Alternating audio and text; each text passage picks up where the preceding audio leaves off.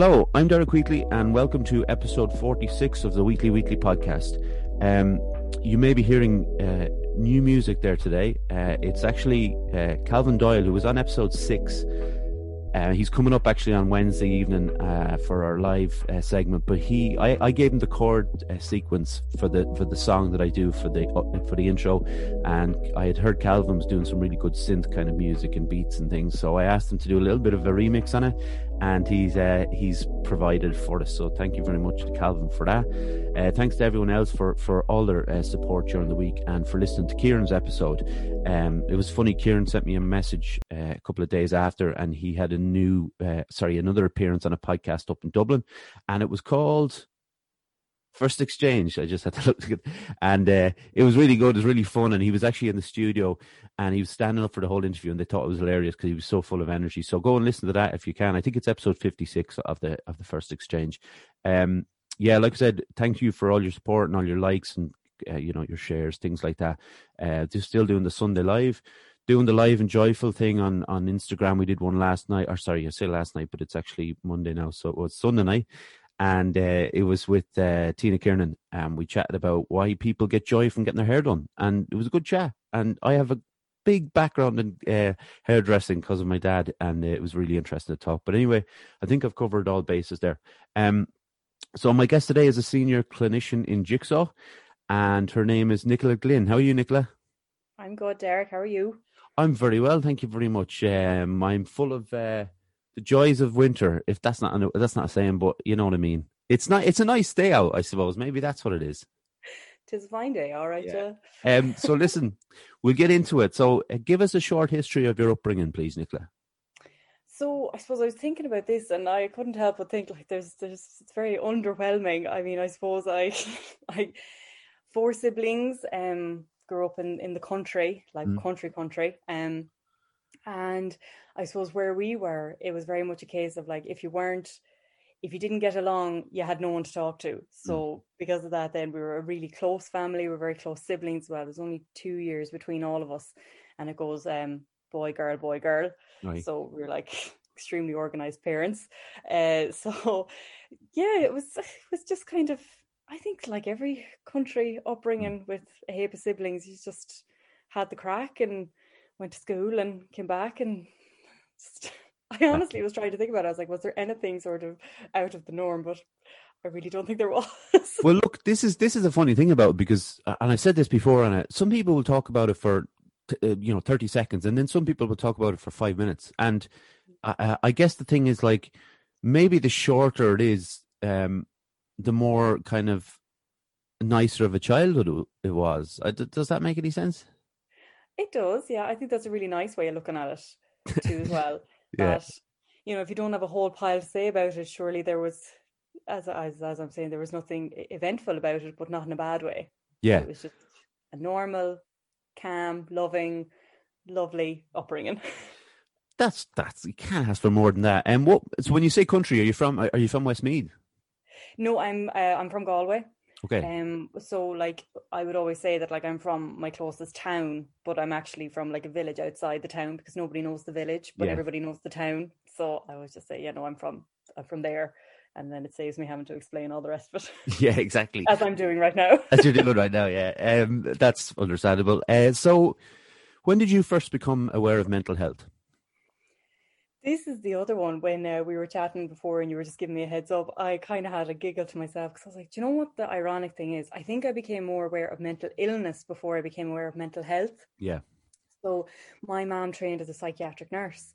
And when we were growing up, um, I have these really vivid memories of like every Sunday morning, like the four of us would go down to mom and dad's room and we'd all like, we play charades and we play games and like, it was sort of like we'd interrupt their lying, but uh, you know, we'd all be in the room together. But like, mom, every now and then because we'd do something we'd say something she'd be like i remember there was this patient on the ward and she'd always talk about like the clients that she looked after and you know the characters that they were and some of the i suppose what you consider odd things that they would have done mm. but i always remember just listening fascination and just thinking god that's that's brilliant i love that someone did that and I, I love that somebody was a bit odd like i was and you know, because like growing up, I was a, I was a bit of a daydreamer. I probably Mm. still am in some regards. And like when mom would be talking about these people, I'd be like, "Oh, there's there's a place where we all hang out.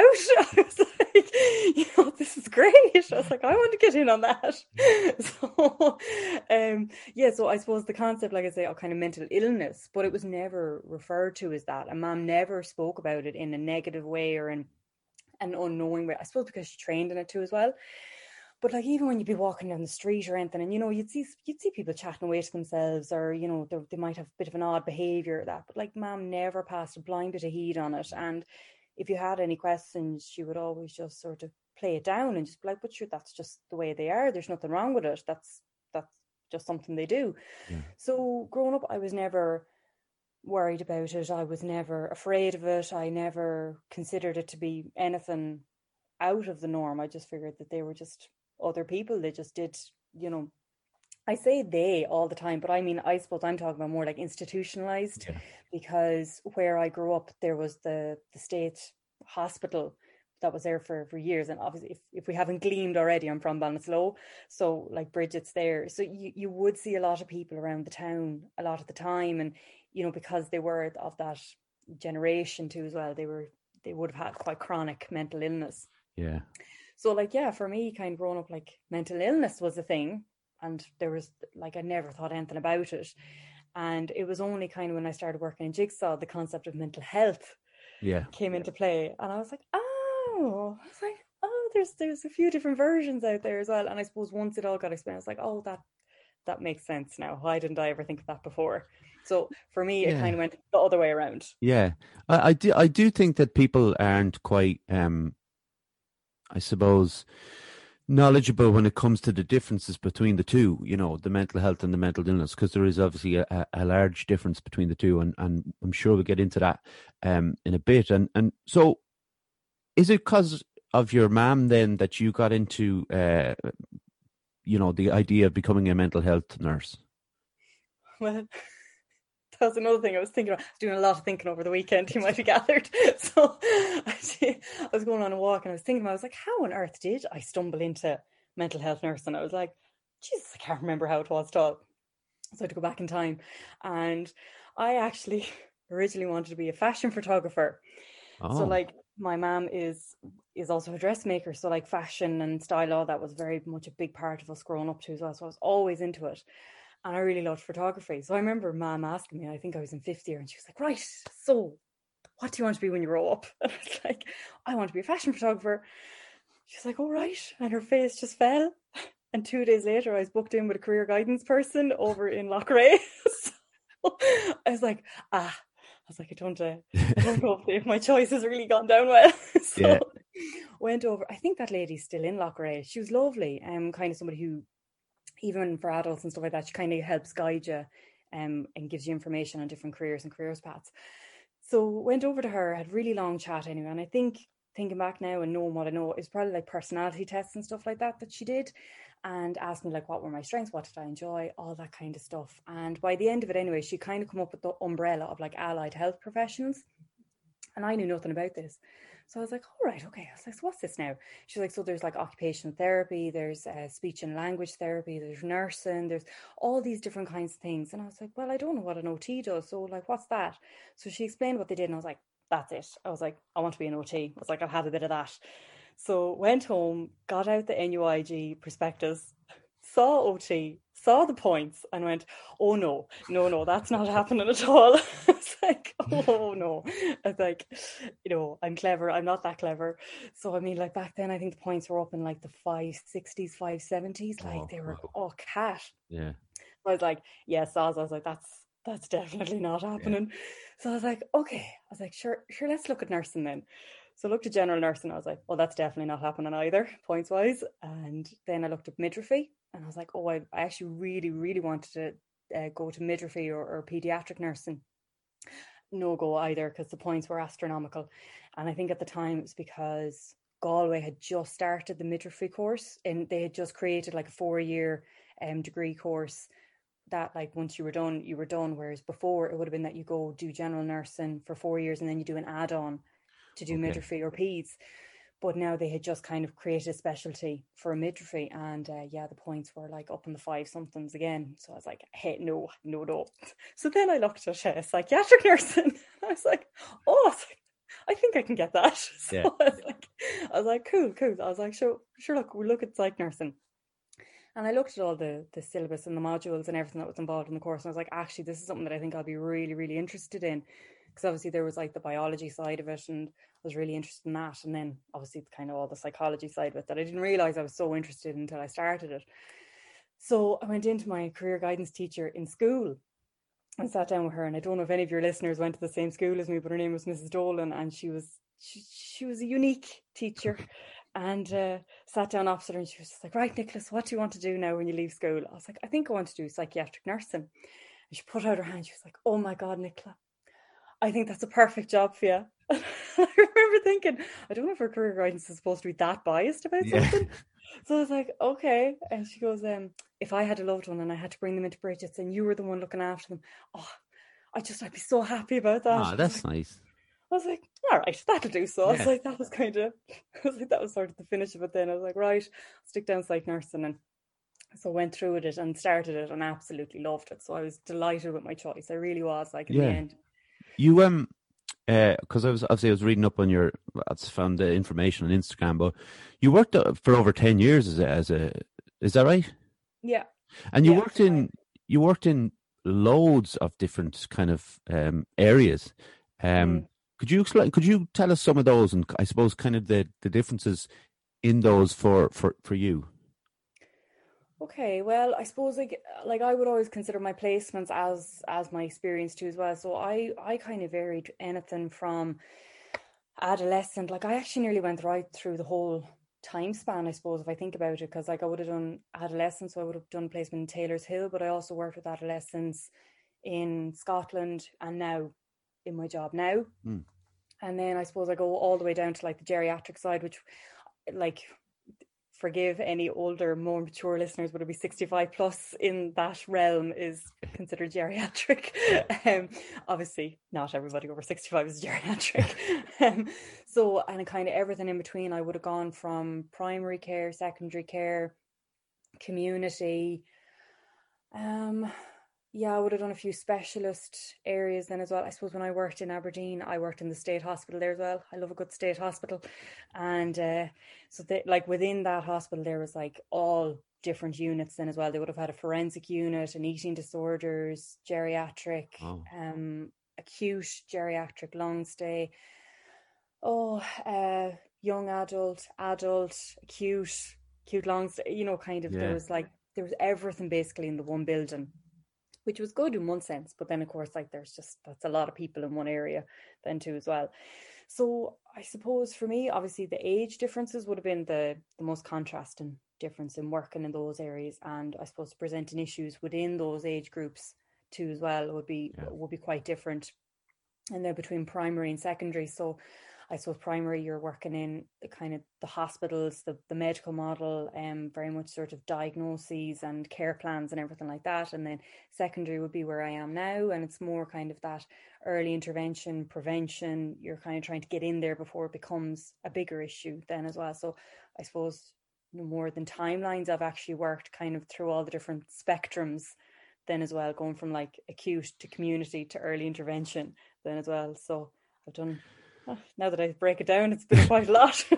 yeah, I, I, it's just because I saw the, you obviously listed what you did, and I just saw the the amount of different things. And like when you started, and I know you said you went on your on your placement and stuff like that.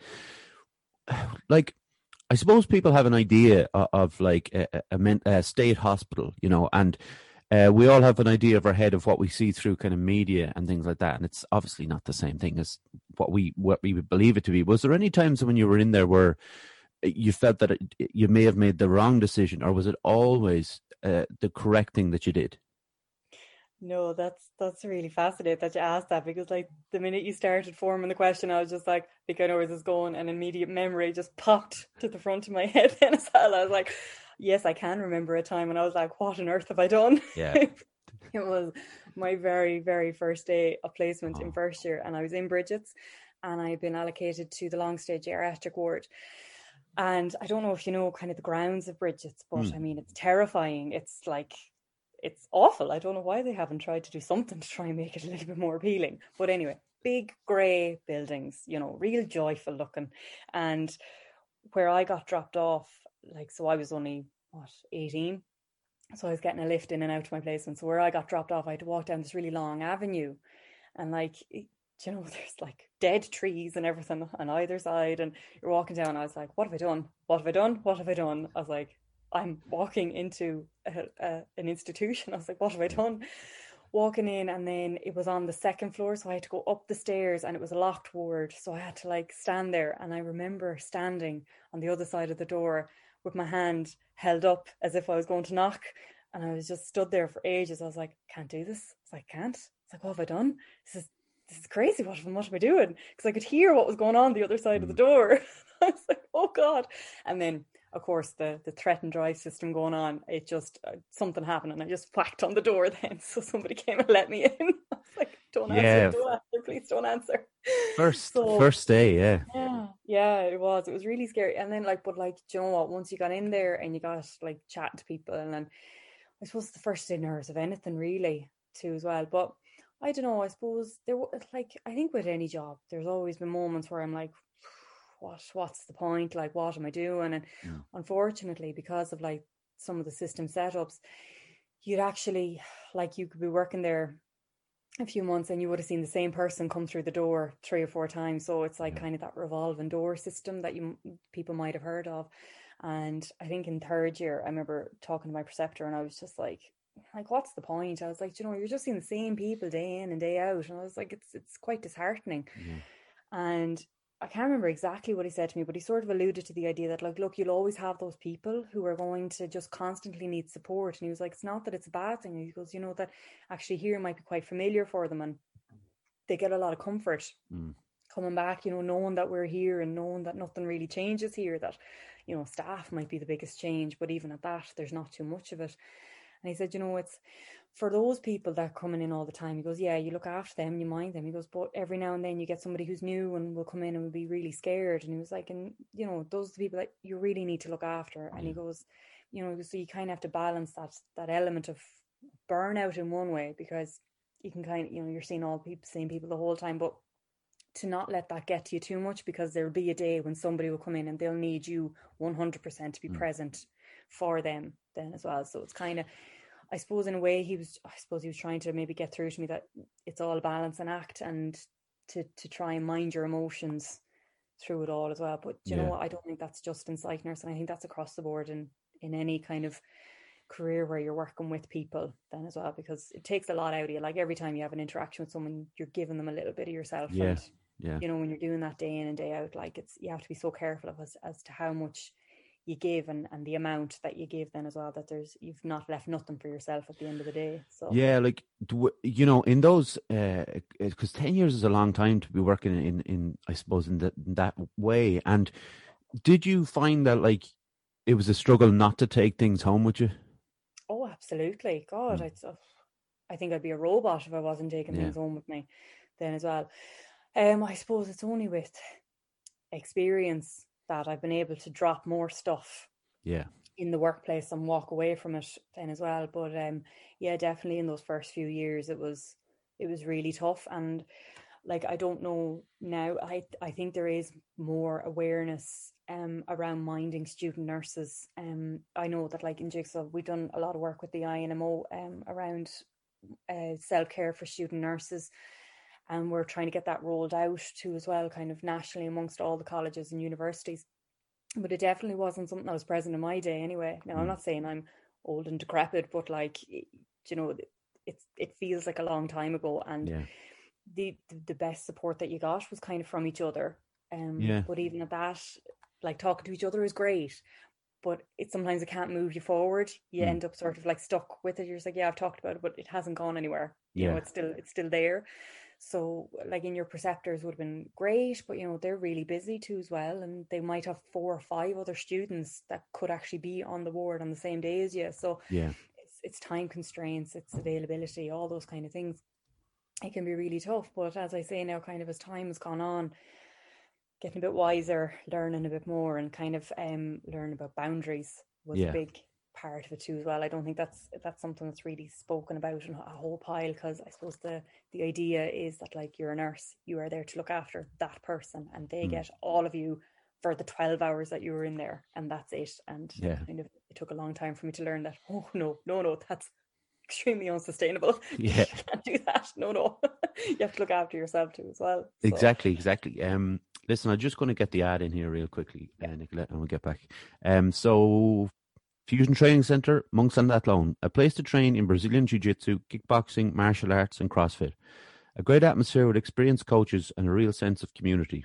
If you want to join the team, find us on Facebook at Fusion Training Center or drop in for a chat. Fusion Training Center, train like a warrior. I kind of started that ad. You know, you know when people um when they start singing a song, but they've already started at a range that's a bit too high, and you know when the chorus comes, they're to. I don't know what I did. It was really strange. Um, I panicked actually after the first couple of lines, but um, let's get back okay, into you it. nailed it. Nailed Yeah. Tal, thank you very much. Listen, I'm gonna. I, I want to talk to you about this because um, I did not know about this at all. So this, I'm going to ask you about perinatal um mental health.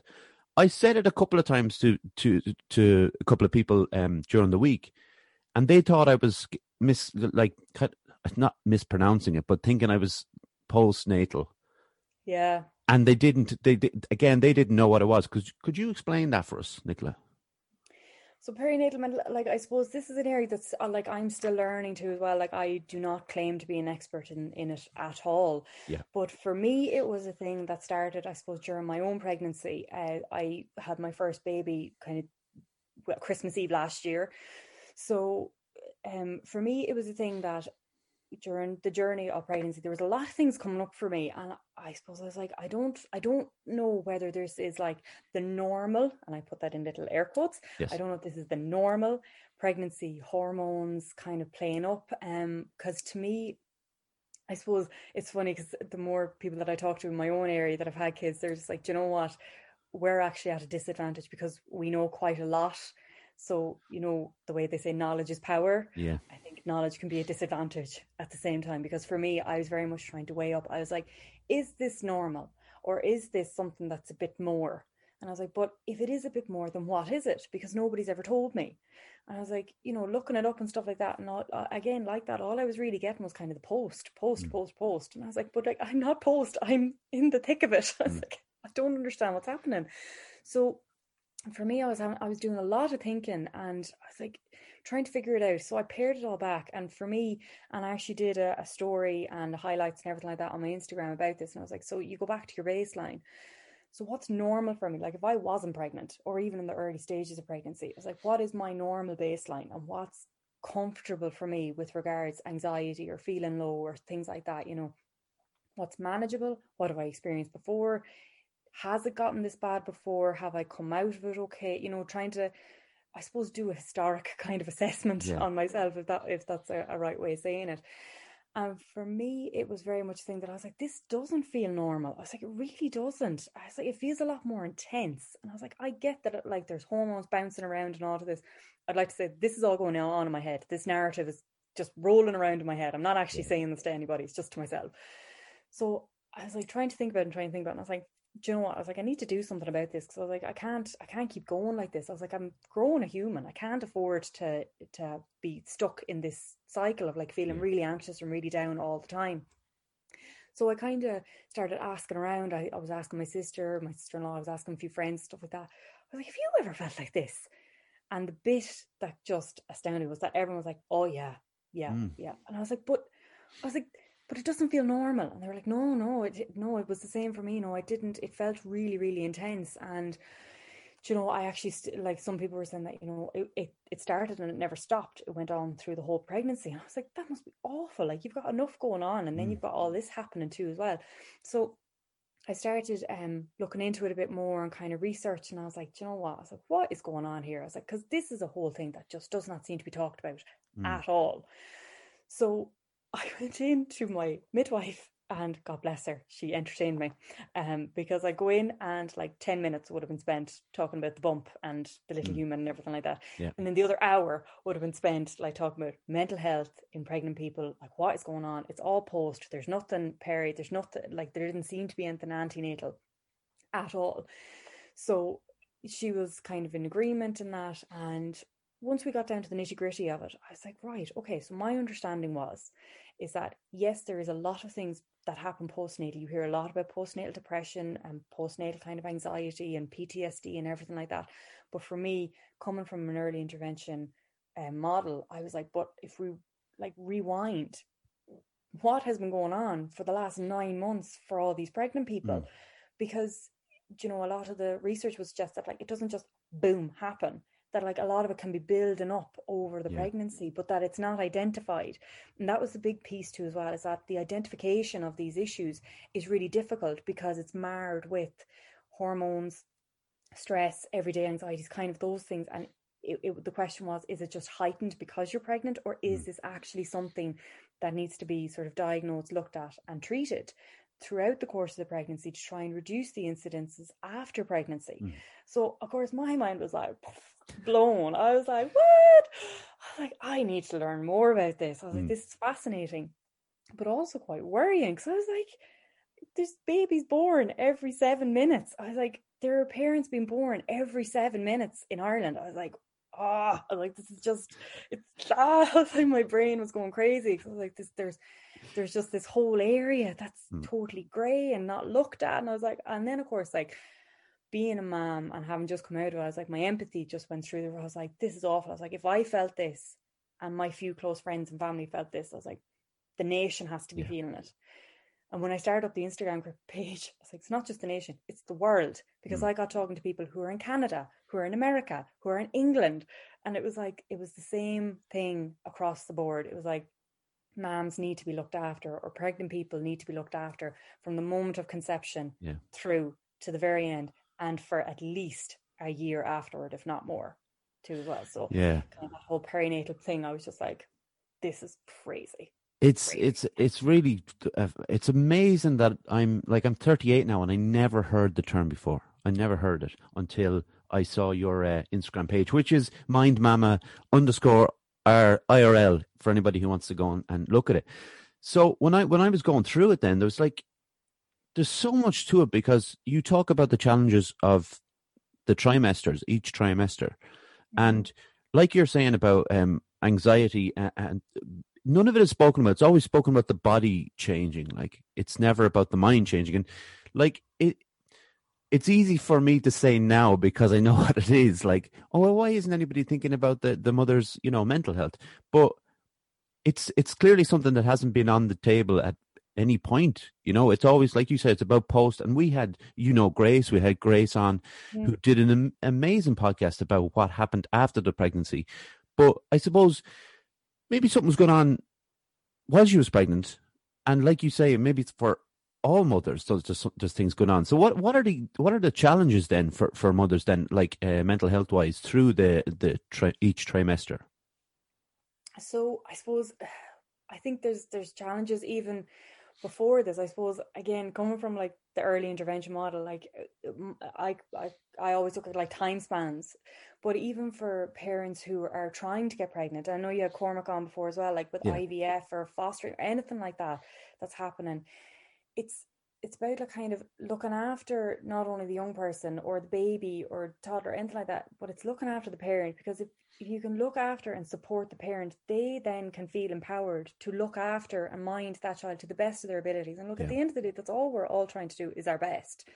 But you know what? We all struggle mm. and we all find it really difficult at times. So I suppose for me, when I was looking at the different trimesters, I was going back and like from the the the first trimester, from like the first third month, for me, what I found really difficult was my energy levels dropping so rapidly, and I had no control over this.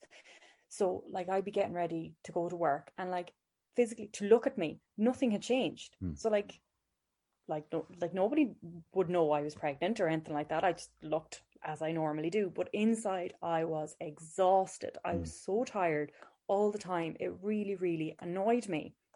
So of course I had all this frustration building up because the the critic in me would be saying like, well, you should like you're fine, just get on with it. Like you should be able to do this. You don't even have a bump yet, so mm. you should be able to to get on with it. Like nothing is changing. Yeah. But the more you break it down, you're just like, oh wait, actually, you're growing a tiny human.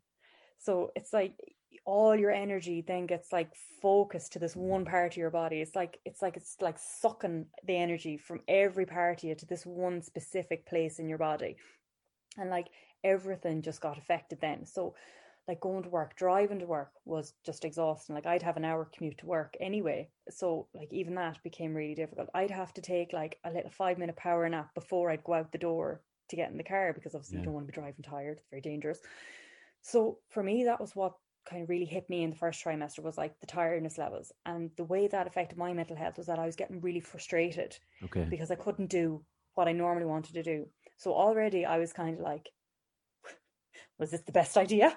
like, you know, so and like that's early on in the game that I was thinking. yeah. So I was like, hmm, was like maybe not, but kind of coming out from that and like you'd read all the books and they'd be talking about the physical changes and stuff like that and that how tiredness would be a thing but i think the piece that was missing for me was that like yeah you can feel tired but that can lead to feelings of frustration of anger of like just getting a bit upset at times too as well yeah. because like you know you couldn't like i felt like i couldn't exercise the way i would normally do. I couldn't really function the way i normally do. I'd come home i'd be zonked.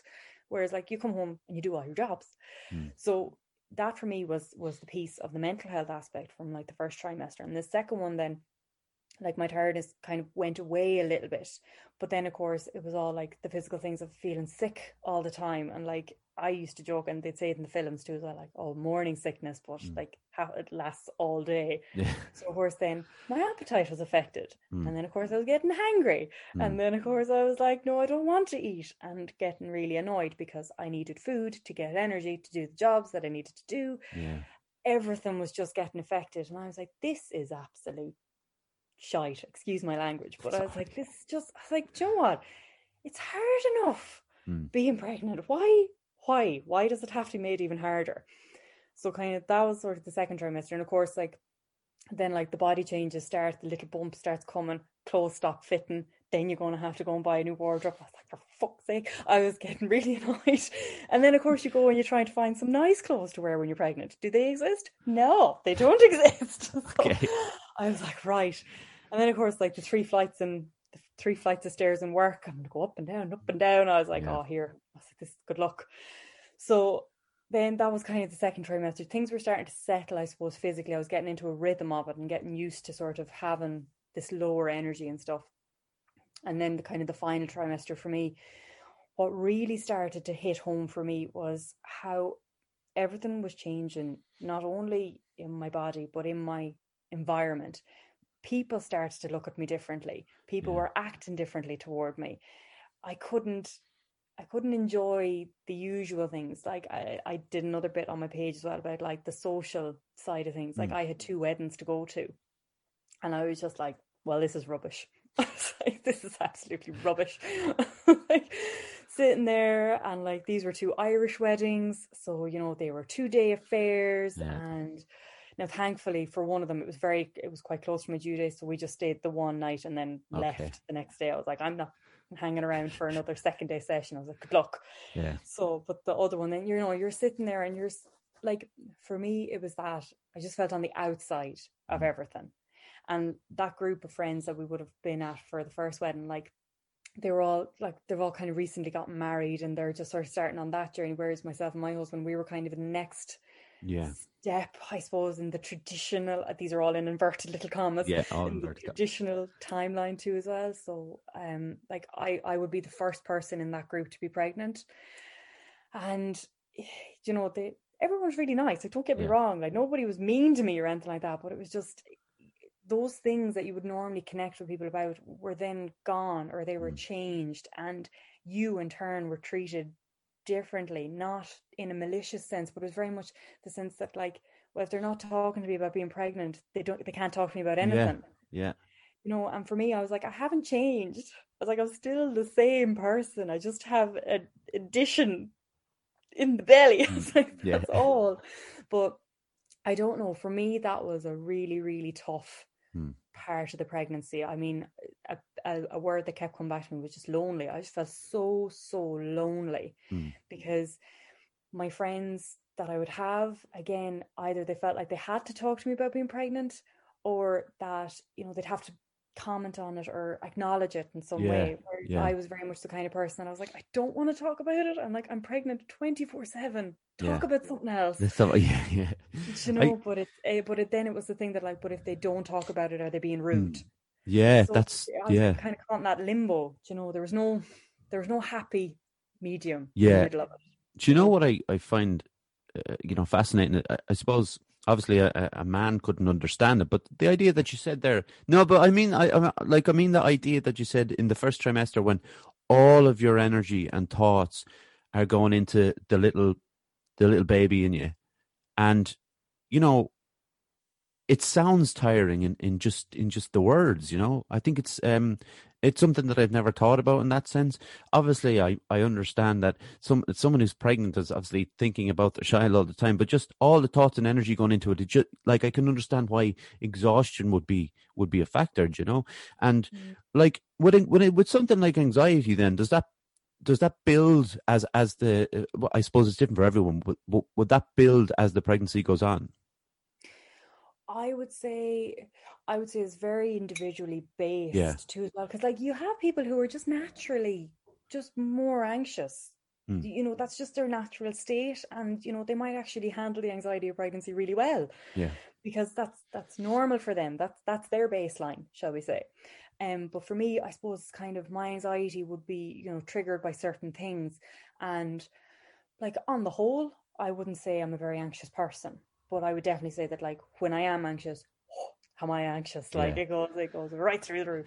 But um, I suppose for me throughout the pregnancy, the anxiety would be focused more around like if I wasn't getting enough of something, I would be very anxious that that was then compromising my pregnancy. Mm. So if I wasn't getting enough sleep, if I wasn't getting that little bit of exercise that I'd need, if I wasn't eating right, if I wasn't drinking enough, if I wasn't resting, if I wasn't doing anything. So it was kind of, I suppose at times it felt a bit like a vicious cycle in that, you know, I'd feel sick in the morning, so I wouldn't eat breakfast. Yeah. Then I'd get to work and I'd be knackered. And then it'd be like, right, well, you need to eat something to get a bit of energy. But I don't want to because I feel Mm. sick. But you have to because the baby needs it. Yeah. But the baby be fine, but the baby needs it. And you're like, well, I can't do that because now I have a session. So I have to go Yeah. in and sit for an hour and kind of help and support somebody else.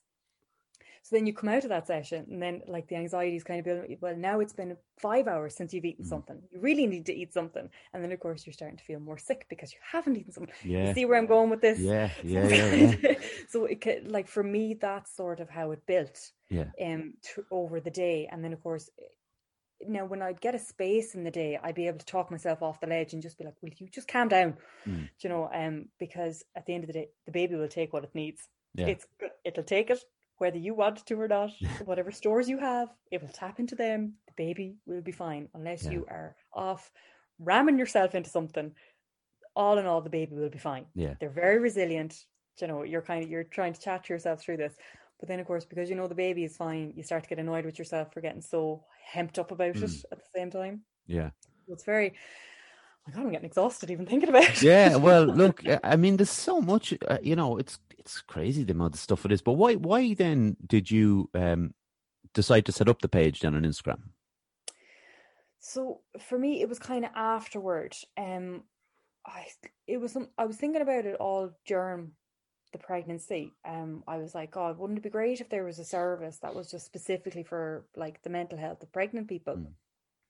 And thankfully, actually, the HSE have set this up now. So I don't want to sound like I'm slating everything all the time, but there is actually a service being developed and rolled across the HSE now. It's for Mm. perinatal mental health too, as well. So it's just in case anybody's listening, it is there and it is available, Mm. and referrals through GP, public health nurse, and midwife. So, um, afterward, I kind of started thinking about, it, and I was like, God, do you know, it it was really hard, and I I would have like uh, I I love journaling, so like um like throughout the pregnancy when I was finding it really tough, I'd sit down, I'd kind of write everything out just to try and help myself out. And when I was reading back over it, I was like, God, this was it was really really hard, and it was really lonely and quite scary kind of time.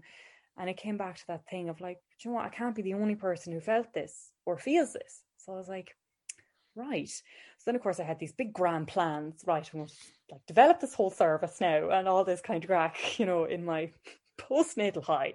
So once that all calmed down and the reality set in of like, no, no, you have a tiny child to look yeah. after. Um, I was like, the, actually, the easiest way I can probably do it is through Instagram. Mm. It's a public forum, it's a platform, you know, all this sort of thing.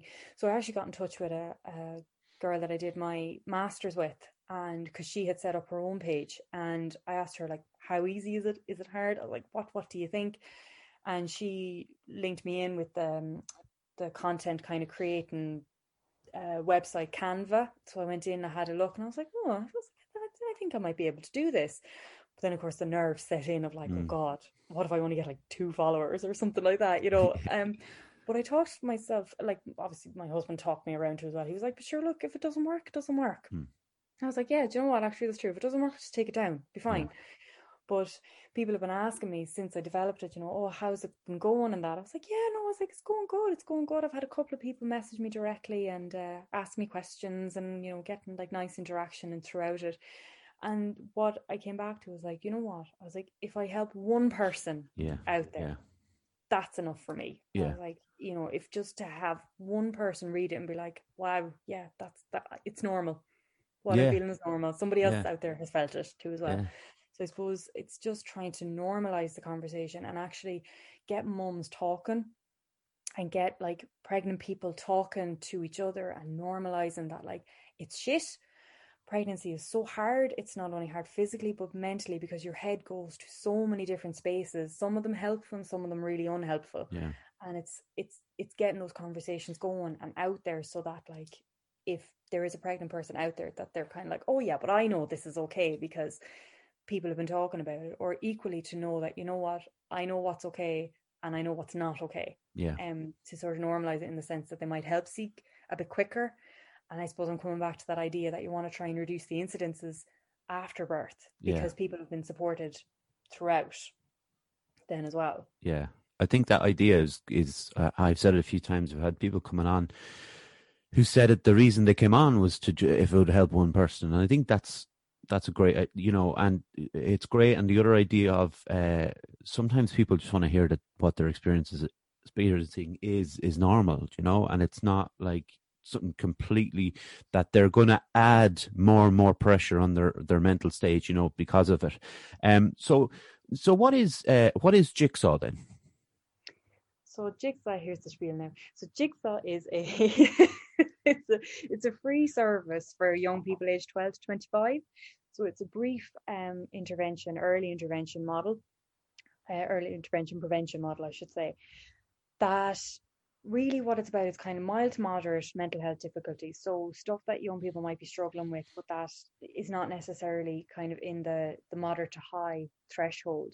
That it's those, it's the everyday stuff that Jigsaw's there to kind of go in, chat about it, try and get some coping tools, or even just a space just to talk about the problem and soundboard it off somebody too as well um so that you can get the tools and advice or support that you need to kind of help you in the long run that it's a more sustainable way that and i mean what's funny is that like i've had young so i've worked in my place for five years now and i've had young people come back but over time. So they might have come in in sixth class being really worried about coming into first year mm. and the changes that that brings and everything like that. And then i might see them again in third year. And you know it's about like the exam stress and everything mm. like that. But you know they'll hark back to the first time they were in they were like yeah that really helped me then but i'm kind of finding that it's not those tools aren't helping me now. So for me that's really nice to hear that like that you know whatever they were using they used it yeah. for over those years but because they've gotten older and they need more mature developed coping strategies because the ones that they used when they were younger don't quite fit the mark mm. anymore so it's it's um, kind of one to eight sessions of what young people get offered. And I mean, some people use the eight, some people just come in for one, two. It, it's all very much individually based, but it's very much whatever the young person brings to the table. That's what you work on. There's no diagnosis. It's not. It's not a medical model. It's not any kind of thing like that. Then as well. So it's kind of a, a, a free, open, non-judgmental space. Yeah. I mean, I spoke to you just before we started recording, uh, and we on the amount of times on this uh, podcasts that it's come up that either myself or, or somebody who's come on has talked about, you know, education in the younger people. And uh, like I said to you, I don't know what's going on in schools. Um, you know, I know they're bringing. I don't know. Actually, do you know uh, what they're doing in schools in regards to mental health? Oh, loads. Absolutely Are they? Yeah. Loads. So, like a lot of the schools. So, I suppose I can only kind of speak for the ones that are in in the locality of where yeah. I work. But I mean, there will be mental health days, mental health awareness days.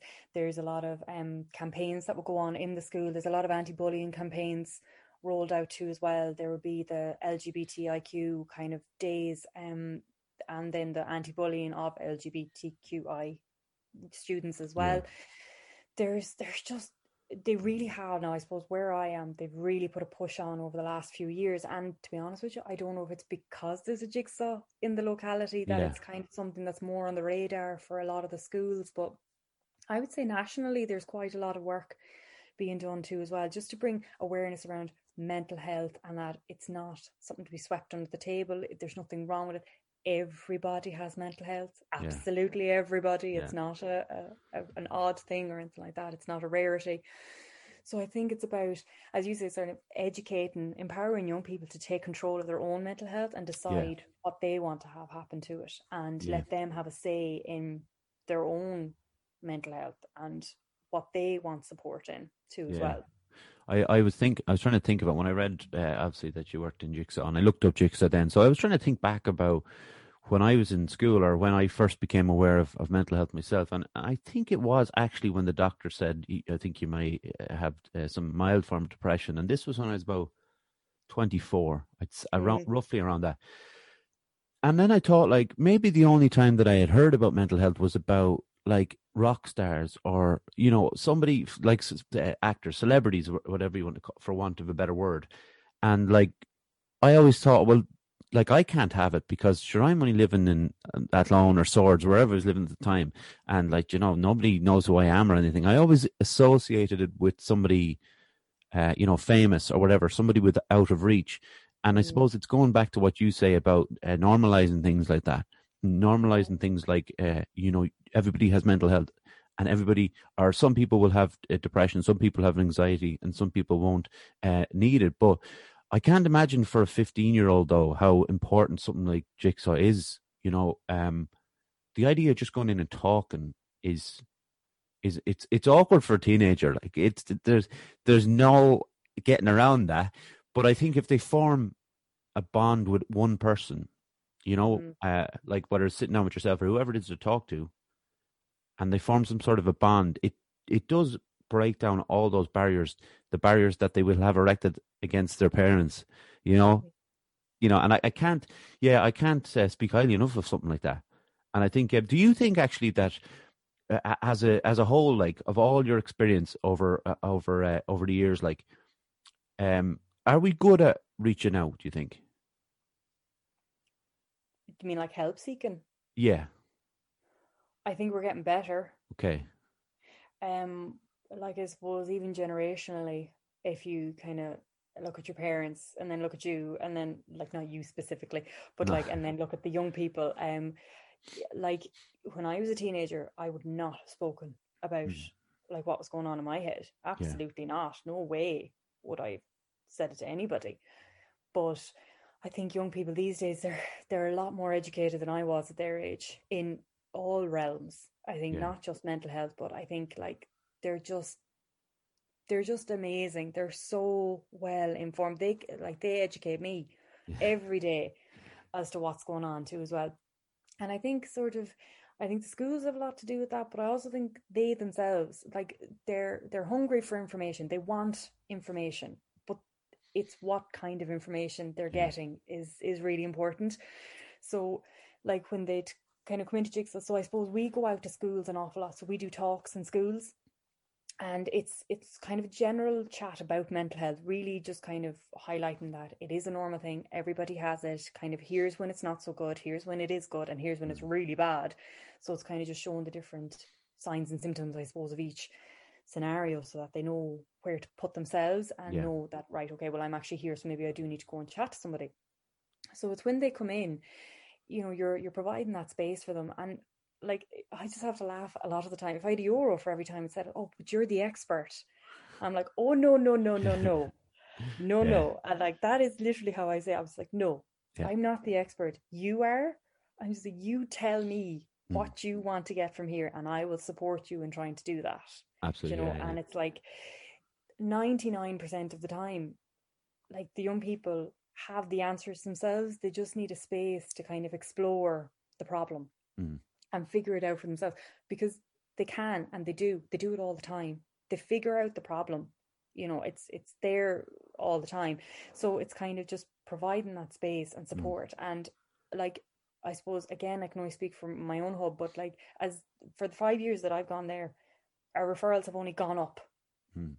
over the years. And I don't mean that in a bad way. I don't mean that in that like, you know, the mental health of our area is is terrible. It's Hmm. actually help seeking has gone up. So that's actually for me a really positive thing. Because as I say, we're mild to moderate. Yeah. So it's not like people are coming in in crisis. Yeah. It's actually people coming in who are help seeking, who are looking for that early intervention piece to talk about problems that are, are, are beginning to bother them and they kind of it's not that they can't handle it, they just need a little bit of a soundboard to, to figure it out. Hmm. So I think that those numbers are really promising in regards help seeking because we're not a crisis service, but in the other sense, it's actually showing that people are talking about mental health. It is becoming normalized, and going and talking about your problems and getting a bit of help is perfectly fine. Absolutely. Yeah. And there's somebody there to do it. There's somewhere you can go and do that, and it's Yeah. very accessible. So to me, the increase in referrals is not a sign of mental distress. It's actually a positive sign of help seeking. Yeah. If that makes sense. Uh, no, absolutely. And I think, you know, the sad kind of state that maybe people our age have found themselves in, they've come to the end of their tether and they're in such a bad way that they're ending up going into a in to see a doctor or a, a psychiatrist, whoever it is. It, it kind of they're they're at their worst state, and the Mm. the, the good, uh, I suppose, the thing about Jigsaw and other organisations that do the the you know the early intervention model, they have some sort of an education in it, some sort of a background where they can kind of go, well, I remember when I was 18 or whatever age they were, and they say, I remember when, when, you know, Nicola told me this thing, and it, it pops up in their head, and they don't go all the way until they're, you know, at their worst state. Um, that's kind of my best way of describing it, I suppose. But where I was, I can, I can say that I got to the very, very end, and it was like a scary kind of thing. And I'd like to think that if I did have that little background where I had a, a space to talk when I was a kid or a teenager, I should say, um, I, I think it's and actually, where can they where can they find Jigsaw? Actually, if anybody's So we the, the jigsaw is in 14 counties, oh 15.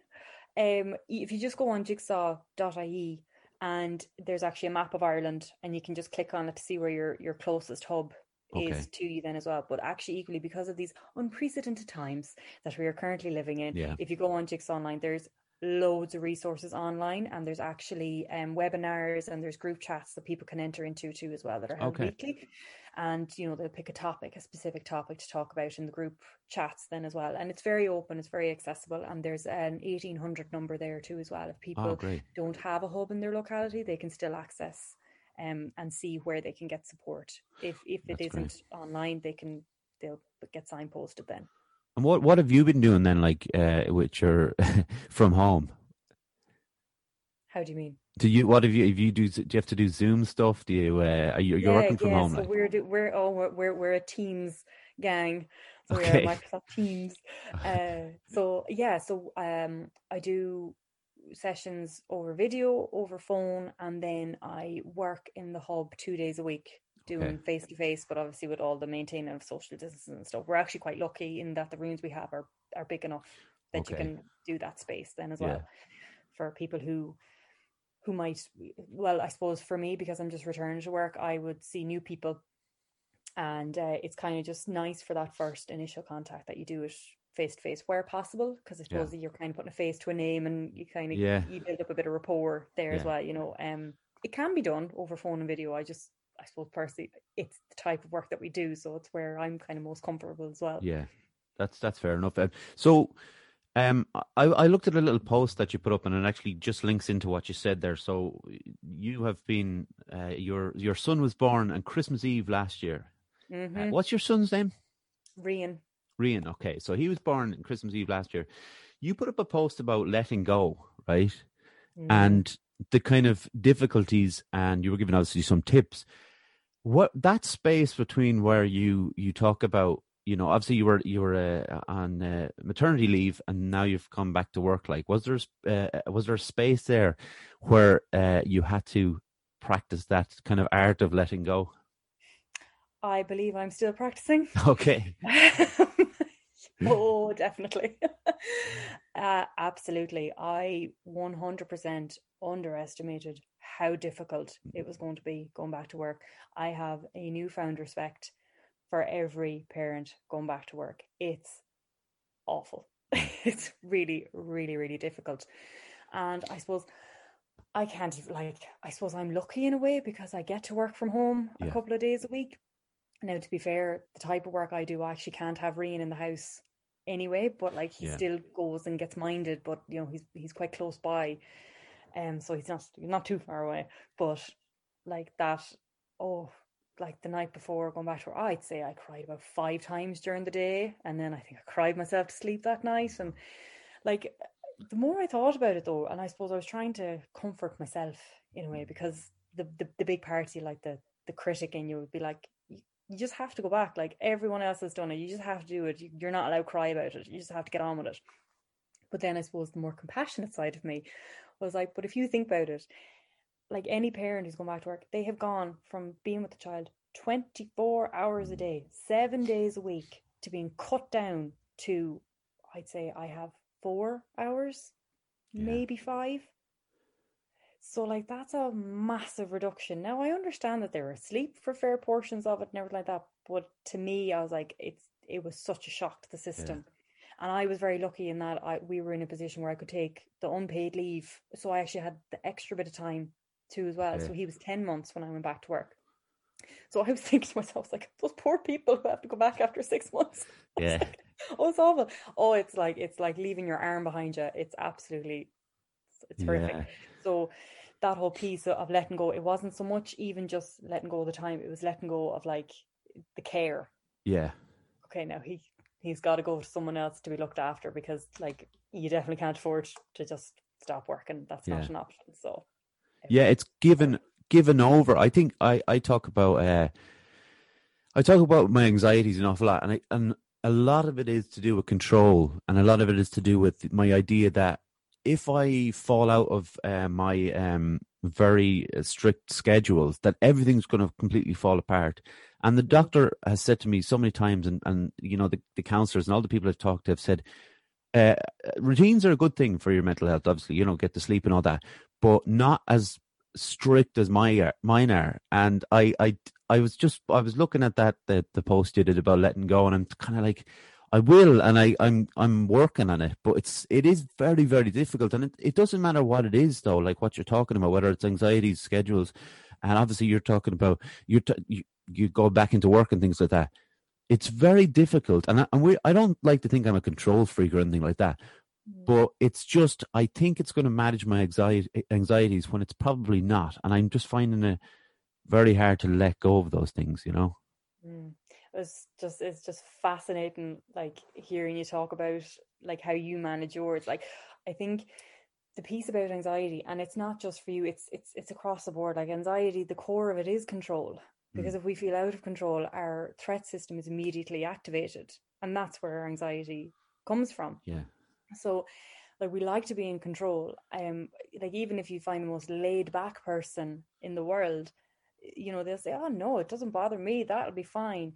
That's their version of control. yeah, Their version of control is in the unexpected. They're like, "Yeah, but," and so if you were to put them into a really restricted routine, they'd be like, "I don't like this. It's too Mm. controlled." yeah, you know so everyone has their different versions of it and i think there's nothing wrong with having our own coping strategies there's nothing wrong with like you know liking things in a particular way but it's it's having that wiggle room yeah, and i would kind of i'd, I'd link that to myself as much as i would in session too as well is that we're not saying to just fucking drop everything and let Mm. let's let get loose everything like that no because that's that's too much to ask of ourselves it's more about where is the wiggle room Yeah. so just to kind of just it's literally just even if it's just an inch to the left and an inch Mhm. to the right, it's just a little bit of, of wiggle room then as well because we're very much we're creatures of habit. We like black and white, and I say this a lot: is that we like it to be this or that. We don't like things in the middle. We don't like the grey area because that's what we can't control, Yeah. and that's where an awful lot of our unknown lies as well. Whereas, like, if I know I have a routine, this is how it plays out, and if I don't have a routine, I need to do this to get the routine to find something to do. We don't like staying in the grey for very long, and I think Yeah. that's where we get caught when we start overthinking and we get stuck in like all the stuff that we don't have control over. That's where the lines get blurred between the black and the white, and Yeah. that's where we lie in the uncontrolled, and that's where our anxiety really heightens, Yeah. and we get, as I say, our threat system gets activated, and then of course, like it's just a mess after that. Then if you can't Yeah. calm yourself down, it's it's funny though, but you know that you you'll have experienced this, and I think most people will. Um, when you are in that routine or something, and you you do uh, dip your toe in the water as such to kind of break out of it, and at the at that moment it does feel quite scary, and you know you are, but you are even more anxious. But there is that thing of it. It's quite nice when you do it, like. Do you know, for the, Mm. for the most part, maybe not all the time, but I, I just find that sometimes it is quite nice when you do it, and if you, if you can get out of it, it's it's definitely worth it. So, um, uh, I, I was I asked this question to everybody, and it's it's a funny one because most people are kind of going, "What are you talking about?" But what do you like to do in your spare time? Because most people don't have it. well, I I might fall into that category. Yeah. Well, uh, no, that's that's like no, I do I do have have time and stuff like that. Um, what do I do? I love to read. Hmm. I absolutely love reading. Um, when I get a chance to, when I get a chance and I get a really good book, I have yet to find a really good book at the moment. Now, I, just, I can't remember the last time I read it, one that I wanted to devour. Yeah. But oh no, do you know what it was? It was um, oh what is it? Ophelia something is completely fine.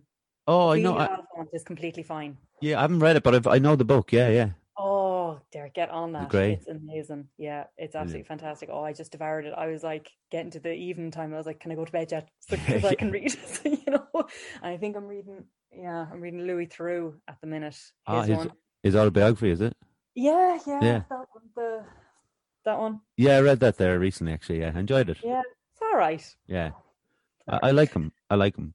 But Oh no, I, I like him. Yeah, no, Yeah. he's very good. But like, yeah, the book, I kind of feel like I'm just reading the documentaries that I've already watched. There is a bit of that, and I, I suppose maybe aiming that at the people who hadn't seen them, uh, you know. But I um, I was I was listening to his podcast. He's a podcast out at the moment, and he's just interviewing celebrities one on one over Zoom, and it's actually really fascinating. He's got a he had a few brilliant ones in the last year. He's got a new one out now, but it's it's worth checking out actually. Um, I was actually going to add that you know the next question was what is currently on your nightstand, but that's obviously what's it. Oh yeah, well I've got Louis Theroux, and I've Okay. got the bubblegum for the brain. Then so the lovely Okay. chocolate shop in Paris. Yeah, okay, I don't know I that read one. that. I read that when I don't want to concentrate, Right. and then I have Louis Theroux when I want to concentrate. Have you read any? Um. Oh God, what's her name? O'Neill, Louise O'Neill. No, I've not read any of her stuff now. Yeah, I, She's a I, bit heavy. um, yeah, See, Well, I have to be careful. I have to be very careful as to what I read Yeah. because it depends on how work is going. Okay. So that's why I have the, the loveliest chocolate shop. So if I've Mm. had really, really, really bad day, I read that. So Yeah. I don't have to think. And then like then there's other times when I'll read like really heavy stuff as if I'm Yeah. working. So I'm just like I have to be very careful. Do you know what I do actually, Nicola? I do the thing where if I'm in really good form and I'm like in a, you know, in a good place, I go straight to the heavy stuff because I can han- handle it. You know. Yeah. But but then when I'm like uh, when I'm if I'm down or something, I will tend to try and just pick myself up with just lighter stuff. Um, Yeah. that doesn't that it, but that, I think that's common sense though, isn't it? I think yeah, like why would you do that? That's just like banging your head off wall. Like I feel really bad, so I'll just go make myself feel worse. Yeah, I think that, that doesn't I- make sense. I I just read a book about uh, Manson, Charles Manson, and now I'm reading Louise O'Neill's. As you do. Yeah, um, as you do. Yeah, it was even. It was, I've read a couple of books on him because I'm I'm kind of interested about the. I think I'm more interested in the idea of how he managed to manipulate so many people Mm. into doing what he wanted to do. Yeah. Uh, but this one was kind. It was more conspiratorial. I think it was more to do with like the CIA and how he, he they could have been involved and stuff. It was interesting, but you know you didn't take it too seriously. But I- I'm reading Louise O'Neill at the moment, and uh, I bought three of her books, and I'm just trying to get through them. But they are they are heavy. Like asking for it was one of them that was a lot, to, but yeah. completely necessary a necessary book, you know, for for uh, for any time. But um, the one I'm going to start now, I have, uh, yeah, it's got it's something to do with silence. I put it up on the Instagram anyway, but um, yeah, it doesn't sound like it's very, it doesn't sound like it's very jolly either. I'll be honest, but no, Jesus, you're saying that like you're full of fucking winter cheer or something. I know, yeah, can't wait, to, can't wait to start that one. But um, so like, so what's your favorite book then? Do you have one? Oh, number one always is the Book Thief. Oh, really? Yeah. Yeah, absolutely. I love the book thief is always my number one. I've read it about three or four times now. Oh. And then after that it'll be Joseph Connolly's um The Book of Lost Things. Haven't read that. Then, yeah, oh it's it's really it's very yeah. um it's sort of like grim fairy tale fantasy sort okay. of it's a little bit sinister, but yeah. you kind of wouldn't realize it when you're reading it. It's only afterwards and your brain starts going back to it. You're like, that was a bit weird. Yeah. But uh, no, I love I love that. I love kind of um I love the Terry Pratchett books as well. Um, yeah, I suppose it kind of depends on yeah my mood, and that Ophelia Oliphant is mm.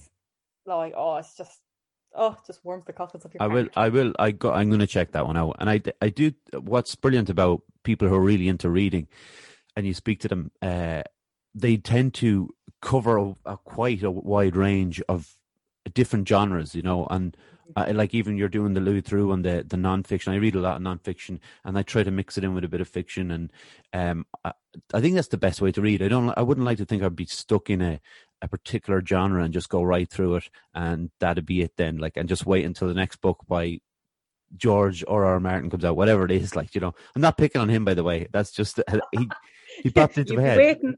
yeah, you will be waiting. I'm not. I, I have never read any of his books, so it's it doesn't matter to me. Um, listen, one more question before we go. Um, are you a Christmas person? Yes. Oh yeah. Yeah. I love Christmas. It's weird though, as, as the years have gone on, I, I find it kind of harder to, to get into it, but I don't know if that's because I'm an adult. Yeah. And, you know, you're kind of working up until that point then as well. But I suppose, yeah, last Christmas I was waddling around the place, so I was like just wanting to to get it done. But um, yeah. no, it's oh no, I'm very much I love Christmas. Love that's it. deadly. But I, I, saw some of your photos. I, that's why I asked. I was thinking you were down in Galway. Um, uh, yeah. with Damien, and I just saw that some of the pictures and the lights, and I haven't even seen the Athlone lights because I don't go into town at night, um, or any time really. but I just saw some of the some of the some of the lights, and uh, it just looked it looked very. It's something quite romantic about that, and I think Galway. I, you know, I spent time in Dublin. I, I went to school there and stuff, but there's something quite nice about Galway. I've always liked, you know. Oh, sure. Now, as Tamo turned around to me after I put that up on Instagram, he was like, uh, "What's this first love shite?" I was like, "Oh, I was like, oh, he is my first love. I'm sorry." oh, I thought you meant him. I thought you meant he was your first love. Oh no, Galway. okay. sorry, sorry, Damien. Oh, was there long before he was. yeah. Oh, that is well. I mean, Which that's a good we, cover. We would have a. We used to have a tradition every Christmas. We'd go to a Christmas market. Um, oh, in Europe. Like so, Germany. We've been to a few in Germany. We went to um, Edinburgh one as well. So every Christmas we would mm. book a trip away to go to the Christmas markets.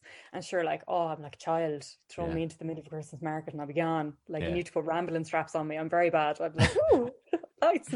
They're cool though.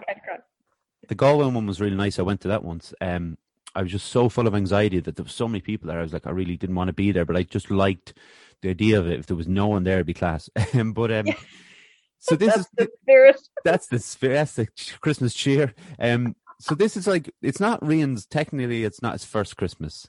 No, this is the thing. And everybody's saying, "Oh, it's his first Christmas," and yeah. it's his second Christmas, and it's his first birthday. So yeah, and it's exciting. No, he was home on Christmas Day. Oh, was he? Yeah. Oh, that was quick. Oh, stop. I had the nurses badgered every time they came in. I was like, can I go? I was like, can I go? And they were like, when did you have him? I was like, just after midnight. And they were like, no, you have to be here 24 hours. I was like, right, well, how long have I been here now? they were like, six. I was like, all right, okay. so yeah. I was like, yeah, I had them badgered. And then I got home Christmas Day, kind of afternoon time. Mm. Well, so, look, it's it's exciting, and of course, I know he doesn't know about Santa yet and all that. That's mm. fair enough, but that's all to look forward to, though. That's yeah, yeah, yeah. it's going to be great.